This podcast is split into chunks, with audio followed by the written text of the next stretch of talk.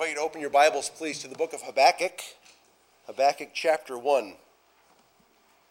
As we meditate on Habakkuk chapter 1, we will note difficulties and trials and societal injustice and consider God's dealings in these areas. Let's pray together. Father, you are righteous and just. You're faithful and true. You're long suffering and kind.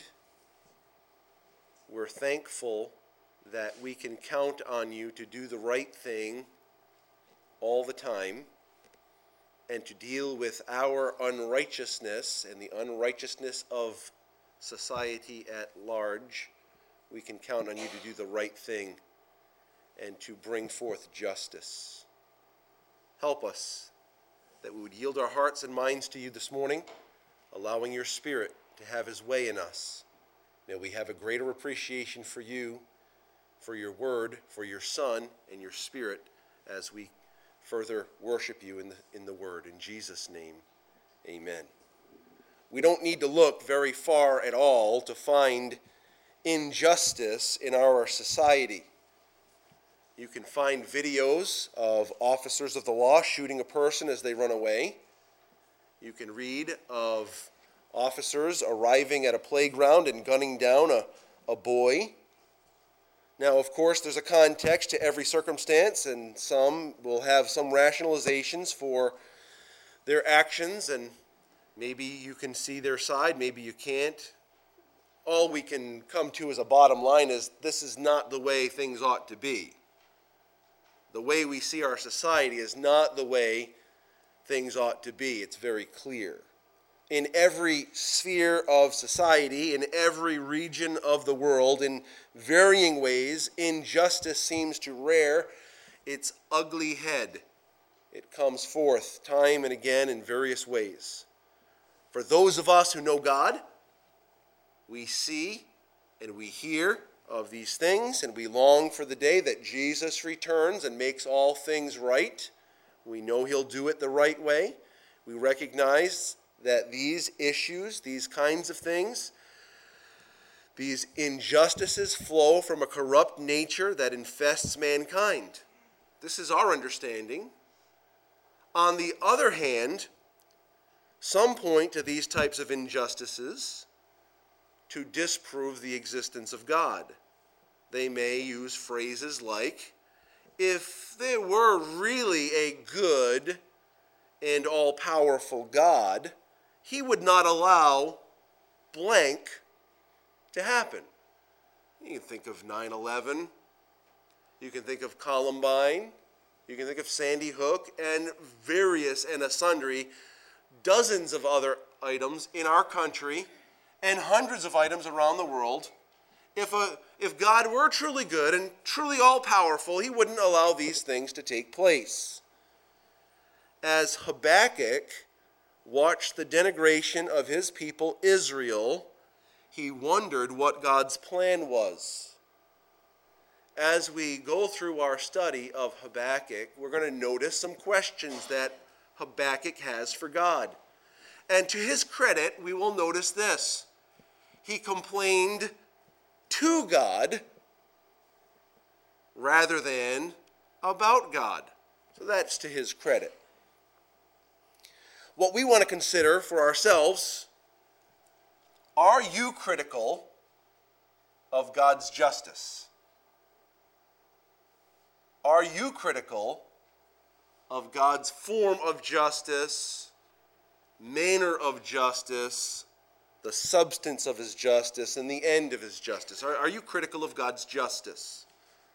I think that is a logical question that comes from our study of chapter 1 of the book of Habakkuk. And so we're going to notice some, some thoughts, some truths on justice or injustice as we navigate our way through chapter 1. First of all, injustice is easy to spot. Injustice is easy to spot. You can recognize it all day long and every day. Look at what this, how this book begins.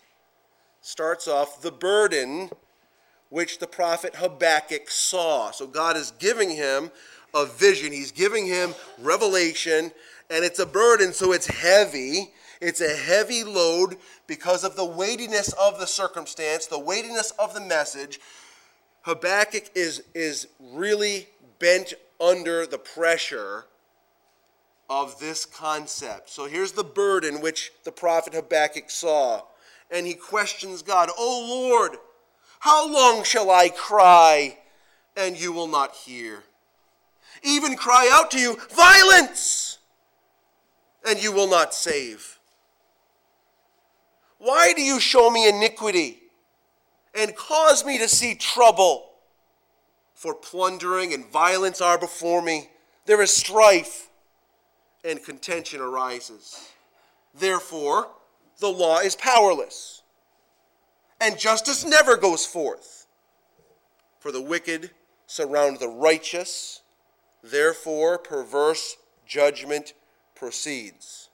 He is truly burdened. And what was the cause of his burden? What was the cause of Habakkuk's cry? There was violence in verse 2. In verse 3, I'm seeing iniquity. In verse 3, I am seeing trouble. In verse 3, plundering and violence. Verse 3, strife and contention. Verse 4, the law is powerless.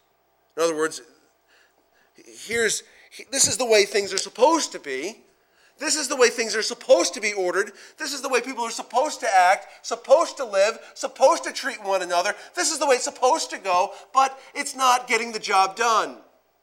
Well, I think that raises a good question about the law. What is the purpose of the law? God's law and law in general. Well, there are various ways to understand it. There's one main idea that the Bible makes very clear about the law, but I think there are some other underlying concepts about the purpose of the law. What is the law for? The law described the law described what God's kingdom could look like when his people surrendered to his will. If you look at the law, this is what things could look like if people would surrender to his will. The law would, would, would reign supreme and it would be evident. This is how God intended his kingdom to be ordered. That's one reason for the law. But the law, at the heart, at its heart, demonstrates and has demonstrated man's inability to meet God's standards of righteousness. That's what the law does. It shows us our failure. The law shows us our inability. The law reveals in us sin. You'll remember that Paul said, when the law came, sin came forth, and I what? I died. Sin revealed, uh, the law revealed sin. The law never, listen carefully, the law never has, it doesn't, and it never will produce righteousness. The law never has, the law does not, and the law never will produce righteousness. The law does not give God's people the ability to be righteous. Man was never made righteous by the law. In fact, Paul said when the law came, sin revived, and I died. So, as Habakkuk surveys the scene, he says, the, the society, everything around here, the people, your people, they're a mess. Why are you allowing me to see this sinfulness and this trouble? Why this lawlessness? Why this tragedy and turmoil all around? I'm crying out, and you are saying nothing. He's a bit bent, I think, but he's able to spot this injustice, and he says that justice never goes forth. I think that might be a little bit of hyperbole, right? Justice never goes forth. There's not even a shred of justice anywhere. Well, probably not. Probably not. But his last statement in verse 4, he says, perverse judgment proceeds. In other words, the judgments that are coming forth are twisted. Let's, let's think about this for a second. Have you noticed over the last years any perverted laws that have come forth? Any judgments that maybe you thought, hmm, not sure where you're getting this? It's, it's like every new one. every new law, you think, something's not quite right. Where's the, where's the sensibility here? Things are twisted. Well, this is the way things go. When our, when our mind is corrupt, our decisions are corrupt, and that's the way it is. So Habakkuk cries out, essentially, Lord, intervene. That's a good, that's a good cry, wouldn't you say?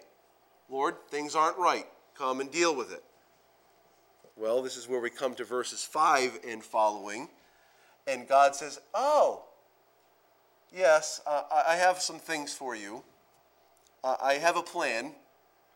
Fear not, Habakkuk, I have something coming your way. You might not like it.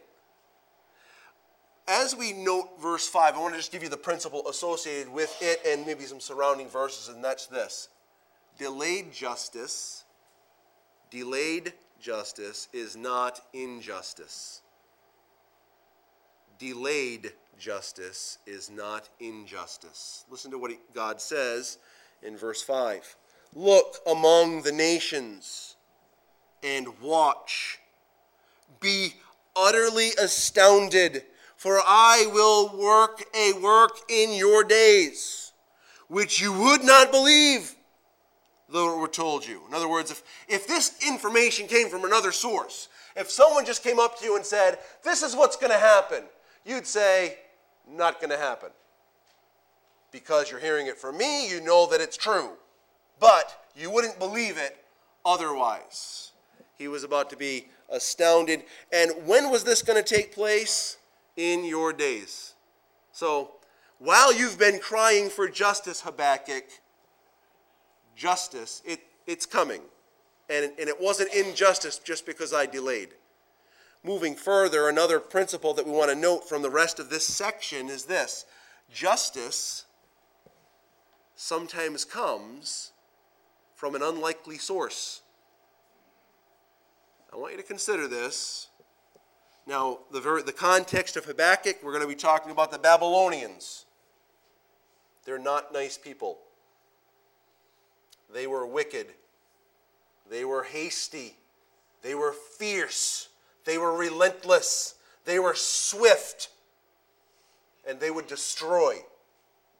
They would destroy many of those called God's people. And one would think this can't be the way. And Habakkuk will ask, Lord, this, this can't be the way. But notice that justice sometimes comes from an unlikely source. For them, that context is the Babylonians. What is the context for people today? Just name it. And I can't I can't name it for you. But things happen, and it's not karma. People want to call it karma. There's justice. Justice comes. You just don't know when, from where, and through what means. But justice does come. All right, verses 6 and following. For indeed I am raising up the Chaldeans, that's another name for the Babylonians, a bitter and hasty nation which marches through the breadth of the earth. What are they going to do? They're going to possess dwellings that are not theirs. They have been doing that, and they're going to do that in your land. Verse 7 They are terrible and dreadful. Their judgment and their dignity proceed not from the societal norms, but from themselves. They're the ones who dictate what justice and dignity are. Their horses also are swifter than leopards and more fierce than evening wolves. Their chargers charge ahead. Their cavalry comes from afar. They fly as the eagle that hastens to eat. They're, they're, they're precise, they're exact, they're fast, they're going to get the job done. Verse 9, they all come for what? Well, what was one of Habakkuk's complaints? There's violence in the land. Won't you save? Well, I'm sending some more violence from another source. Verse, uh, verse 9 They all come for violence. Their faces are set like the east wind. They gather captives like sand. They scoff at kings, and princes are scorned by them. In other words, they have no, no respect for your king. They're not going to treat your king kindly. If they take your king, they're not going to say, okay, we're going to treat this, this, is, this is a kingly person. We're going to make sure we take care of them well. They have no respect for kings. Your princes will be scorned by them. They're just going to dismantle you. This is what the Babylonians were doing. Verse in the middle of verse 10, they deride every stronghold. In other words, nothing stops them. They heap up earthen mounds and seize it. Now, that's very interesting. What in the world is an earthen mound? Well, we don't use this type of strategy anymore, but they used to have walled cities, strongholds. And so they'd have their, their walls and they'd have the little things at the top where the people would be there to throw rocks and, you know, all the things that they could do, bow and arrows and this. Well, the Babylonians were smart enough to figure out, well, if I, if I hang out underneath those walls, I'm probably going to die. So here's what we're going to do we're going to start way out there. And we're just going to start raising the earth a little bit at a little grade. And eventually, our earth mound will be level with your walls, and uh, guess what? Your advantage is gone. So this is what they would do. They would go and they'd build earthen mounds, and they'd walk up the earthen mounds, and they would just take the strongholds. They didn't, none of that mean, meant anything to them. They were a world power, and no one was stopping the Babylonians. Verse 11 Then his mind changes, and he transgresses. He commits offense, ascribing this power to what does it say? Look at how mighty the Babylonians are. Look at how far we've come. We can dominate the whole world. And it's got to be because of our God. He's done this. Ah, look again at verse 6. For indeed, I am raising up the Chaldeans. Well, that's uncomfortable for some. So, what we have here is a bit of a dilemma. We have an unjust people, Israel, being judged by God, not specifically because of, but in the sense of the text, because of Habakkuk's request. And God chooses to judge this unjust people with, guess what? Unjust people. One commentator wrote, and I thought it was a good statement, just to kind of give us a little, little glimpse of this contrast between the injustice of Israel and the injustice of the Babylonians. Judah's sin could easily be categorized violence, injustice, wrong, strife, conflict, a paralysis of law, perversion of justice, and mistreatment of the righteous. Likewise, the wicked Babylonians were guilty of proud ambition, covetousness, ruthlessness, cruelty, debauchery, and idolatry. So the question we ask is whose sin is worse? Whose sin is worse? You have an answer in your head? I'd say it's a bit of a trick question. whose sin is more egregious? Those who know God, those who know the truth, have a deeper accountability, but everyone is accountable. You need to go no further than Romans chapters 1 2, and 3 to see that all the world stands guilty before God. Everyone is accountable for their sin. Whether it's because they see the creation of the world and they know the invisible attributes of God, His eternal power and Godhead, so that they are without excuse or whether their own uh, moral conscience plagues them when they rape and pillage people as they enter into a new town, you can know that they know something is wrong. Or whether it's the people of God who have received the oracles of God.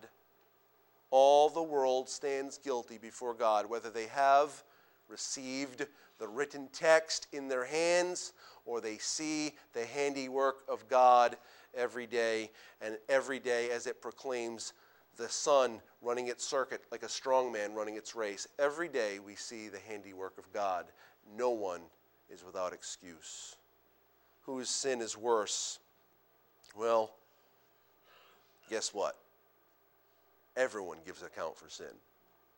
As we look a little further, we come to this next section, and in our next section, we're really only going to focus in on verses 12 and 13. We'll read verses 12 through 17, but 12 and 13 will be our focus, and we're really going to focus in really on one main phrase. Here's the principle associated, or at least for our consideration. Our view of God's justice is not always correct. This, this, is, this is good consideration. This is good theology for us to consider, ladies and gentlemen. Our own view of God's justice is not always correct. Look beginning in verse 12. Here's Habakkuk's second question of God Are you not from everlasting, O Lord my God, my Holy One? We shall not die. O Lord, you have appointed them for judgment? O rock, you have marked them for correction? You are of purer eyes than to behold evil, and cannot look on wickedness. Why do you look on those who deal treacherously? And hold your tongue when the wicked devours a person more righteous than he. Now, verses 14 through 17, he's, he's kind of now chiding at the Babylonians. Why do you make men like fish of the sea, like creeping things that have no ruler over them? That's what the Babylonians are like. They take up all of them with a hook. They catch them in their net and gather them in their dragnet. They, uh, therefore, they rejoice and are glad. Therefore, they sacrifice to their net and burn incense to their dragnet, because by them their share is sumptuous and their food plentiful. Shall they therefore empty their net and continue to slay nations without pity? He's making an accusation now against the Babylonians. That's not really our consideration right now, though I think it's very clear he's, he's pretty upset. He's pretty upset. First, he was upset. Injustice rules our land. Injustice, and you're doing nothing. Why don't you intervene? And God says, Don't worry, Habakkuk. I've got my plan. It's all under control. In your days, there's going to be something coming. You wouldn't even believe it if someone told you. It's coming. Then he tells him what it is. And Habakkuk is like, that's not really what I had in mind. I thought it would be nice justice. I thought you would just give us a little slap on the wrist and we'd all move along and everyone would be good little doobies again. This is what I thought would happen. Wrong. Wait just a minute, is really his thought. You don't mean to say that you're going to allow them to be a source of your chastising hand. Yes, God told him in verse 6 I am raising up the Chaldeans, the Babylonians. I'm raising them up. Habakkuk surmises, listen carefully. Habakkuk surmises that this would be contradictory to God's perfections. God, you're holy. You're holy. You're, you're not going to use them they deserve punishment far worse than we deserve punishment. I want to focus our attention on, on this one phrase. I think it really helps us in our own consideration of life. Habakkuk asks God this question, and it seems, again, to be a bit of a complaint or a criticism of God's way. He says, in verse 13 and hold your tongue. You're holding your tongue when the wicked devours a person more righteous than he? Now, let's just take a minute here. When Habakkuk started this little treatise and questioning of God, was he not calling his own people wicked? He was. And now he's kind of tweaked the terms a little bit. More righteous. We're more righteous than they are. Oh, friend. I want to ask you a question. We're going to look at a couple of passages of Scripture. I want to ask you a question. Are there levels of righteousness? Well, I'm not quite as bad as that guy over there. I'm a little better than, than her. Well, that guy might be a little bit better than me, but you know. Is that how it works? Let's take a look at a couple of passages just for our consideration. We want to understand God's nature as it relates to his justice and the righteousness of people. Take a look at Genesis 18 for a moment. You will recognize this context.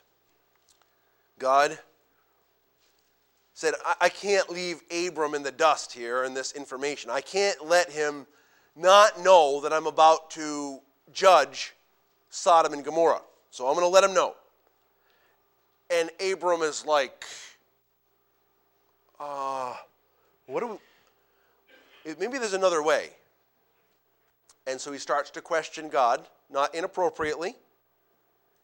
And here's what he says. We're going to start, we're just going to cut right into the context at verse 23, Genesis 18 23. And Abraham came near and said, Would you also destroy the righteous with the wicked? Suppose there were 50 righteous within the city. Would you also destroy the place and not spare it for the 50 righteous that were in it? Far be it from you to do such a thing as this to slay the righteous with the wicked, so that the righteous should be as the wicked. Far be it from you, listen carefully. Shall not the judge of all the earth do right? Now, you know how the rest of this leads, right? Well, you know, I know that there aren't 50. Um, what, what about this number? 40. What, what about this number? And he finally gets down to like, what, what if we get down to, to, to this bottom line here? Will you, will, you, will you save it if there are 10? Yes. But you couldn't find 10, could you? The question here is this, this concept of wickedness and this concept of righteousness. Is, is there a difference between one level of righteousness to the other? So, if there are levels of righteousness, you've got one person, he doesn't cheat on his taxes, right? But he's involved in adultery. Is this person less or more righteous than a person who does both? How about is this person that, that doesn't cheat on his taxes but is involved in adultery, is he, is he less righteous than a murderer? How about this one? Is this person more or less righteous than a lazy person who refuses to go to work? Where do we come up with our standard of righteousness? What is righteousness? Who is righteous? What is it? Well, this is where we want to follow a little further. Now, take a look in 2 Peter chapter 2 for just a moment. 2 Peter chapter 2.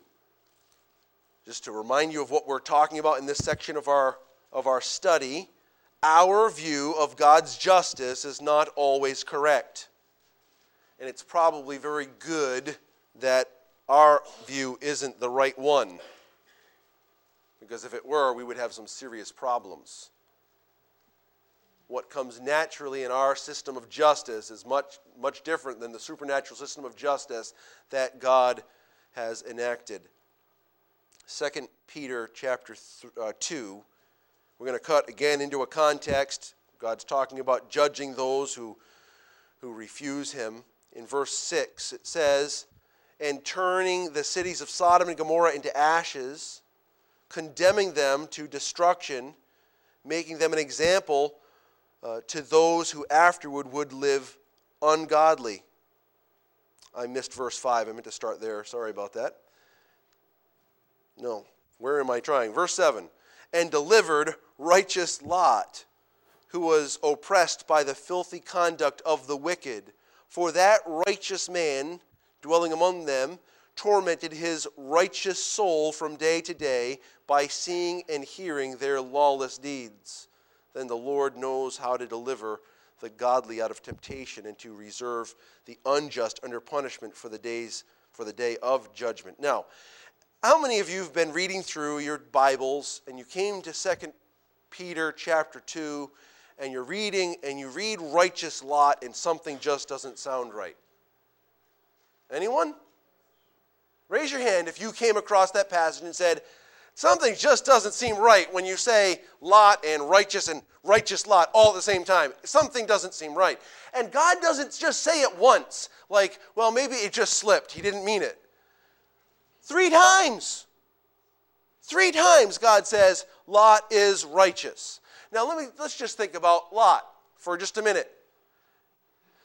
Lot chooses to go to Sodom and Gomorrah. He raises his family there. He's become prominent in the community. God sends an angel, two of them, to Lot to say, Hey, listen, I'm going to take you and your family out of here because I'm going to destroy this place because of the wickedness of the society. It's just gotten to that point where uh, their cup of iniquity is full. Lot has these angels, these men, but they're angels in his house. The men of the town come pounding on the door. Hey, we saw those neighbors. Give them over to us. And Lot's like, no, no, no. These are, these are special. We, we've got to treat them well. We can't do this. And they're pounding on the door some more, and Lot's getting a little afraid. I want to tell you what righteous Lot did next. You remember. It makes me squirm. He offered his virgin daughters to them. Here, take them. Because what's the matter with this dude? He needs a whooping. I can't even imagine. This is what he offers. Then, as you know, the, the story goes, it's history. He talks to his sons in law about leaving, and they laugh at him. What are, you, what are you talking about, you silly old man? This is righteous Lot. No influence in his own house. Willing to give his own daughters up to be horribly, horribly sexually mistreated. And here we, we look back on what I would say, from a human standpoint, understand, a despicable human, worthless human. To me, humanly, and God says, righteous Lot. Hey, as uncomfortable as that might make us feel, I want to give you the good news. It is good news that God called Lot righteous because it lets us in on the reality of God's system of righteousness. You see, the reason for Lot's righteousness was not because Lot was a really good guy that did all kinds of great things, that accumulated a great standing before God. Lot was righteous the same way Abraham was righteous. The Bible says in Genesis 15 and verse 6 about Abraham, and he believed in the Lord and he, the Lord, accounted it to him for righteousness. You know, he's using an accounting term. He says, what has happened in the life of Abraham is when he trusted in me, when he understood that I am the Lord and he believed that I'm the Lord and that my word is right, when that happened, I gave him righteousness. I gave him a standing of righteousness. And thus we have Abraham, the friend of God, the righteous one, because, not because Abraham was the best. Let's think about Abraham, right? Hagar. Need I say anything more? That's not the worst. That was not his worst deed, friends. I can think of a far more despicable deed he repeated twice going into a place, basically handing his wife into some other man. What's wrong with you, bud? What's wrong with you? But he's accounted as righteous. Why is that good news? Well, because that's how God deals with us. Look at Romans chapter 4 for a moment. Romans chapter 4. Now, how do we get off on this? Why are we talking about imputed righteousness? Remember Habakkuk's question God, how can you hold your tongue when wicked people like them bring wickedness upon a people that are more righteous? Well, where is their righteousness found if they are indeed righteous? Even though earlier Habakkuk said they were wicked. well, their righteousness would be found somewhere else other than their own righteous source. Romans 4, take a look beginning in verse 22. Paul quotes Genesis 15. He says, And therefore it was accounted to him, Abraham, for righteousness. Now it was not written for his sake alone that it was imputed to him, but also for us. It shall be imputed to us. What shall be imputed to us? Righteousness. It shall be imputed to us who believe in him who raised up Jesus our Lord from the dead. This one who was delivered up because of our offenses and was raised because of our justification. Now, listen, here's what God is telling us. Just like Abraham believed in the Lord and it was accounted to him for righteousness, when a person in 2016 recognizes their sin, sees the gospel, the gospel is Jesus died for our sin. God takes our sin, He removes it from us. It's been placed on Christ. He died for it. He was pronounced guilty for it. He became sin for us, even though we knew no sin, so that God could impute his righteousness on our account. Righteous Lot. He's righteous not because of his works, but because of Christ's. Though he didn't know Christ, he did believe God. One more passage about this Philippians chapter 3. Philippians chapter 3. Paul giving his testimony to the church at Philippi. He spoke about not relying upon his own righteousness, that his own credentials would only get him so far, so their credentials could get them even less. And so he lets them know, as he lets us know, that all, all of his righteousness is found in Christ. Verse 8 of Philippians chapter 3. He says, Yet indeed I also count all things lost for the excellency of the knowledge of Christ Jesus my Lord, for whom I have suffered the loss of all things, and count them as rubbish, that I may gain Christ and be found in him, not having my own righteousness, which is from the law, but that which is through faith in Christ, the righteousness which is from God by faith. So, friends, there are no levels of righteousness you are either righteous through faith in Christ or you are unrighteous through your own merits. It's true of every human. You are either righteous because of the merits of Christ and your faith in Him, or you are unrighteous due to your own merits. As Habakkuk surveyed the scene, as he considered God's answer to his question about Israel's wicked behavior, he made the mistake that many have made. He assumed that Israel's performance of some good deeds would have given them a better standing than the frightening, wicked acts of their pagan neighbors. The reality is that our deeds do not make us in good standing with God, only His acts. Only His acts give us that right standing. To Habakkuk and many others, God's system of justice, at least at the surface, appears unjust. They do not approve of God's standard of justice. And I ask you again, as I asked you earlier, are you critical of God's justice? Many who disapprove simply choose to say that God doesn't exist. But there is another way to view these challenges of human existence. One commentator gave a nice summary here that I thought I would share with you.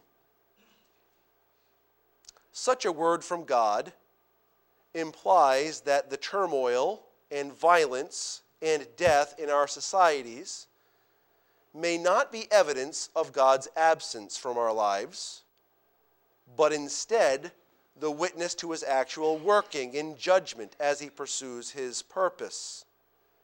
No event in human history, therefore, is to be understood as completely divorced from his lordly action and will. God is always at work, always involved, always pressing forward toward his kingdom.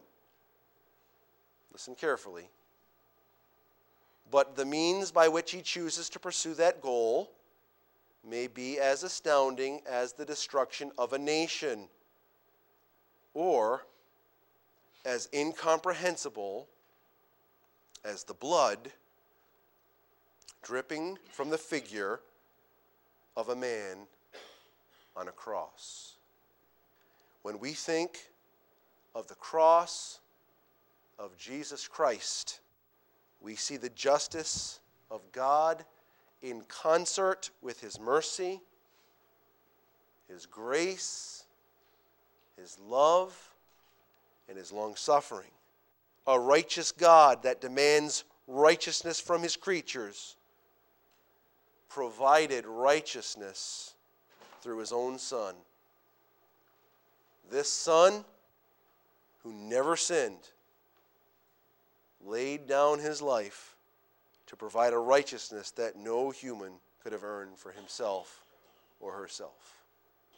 2 Corinthians 5:21 For God made him who knew no sin to be sin for us that we that we might be made the righteousness of God through him.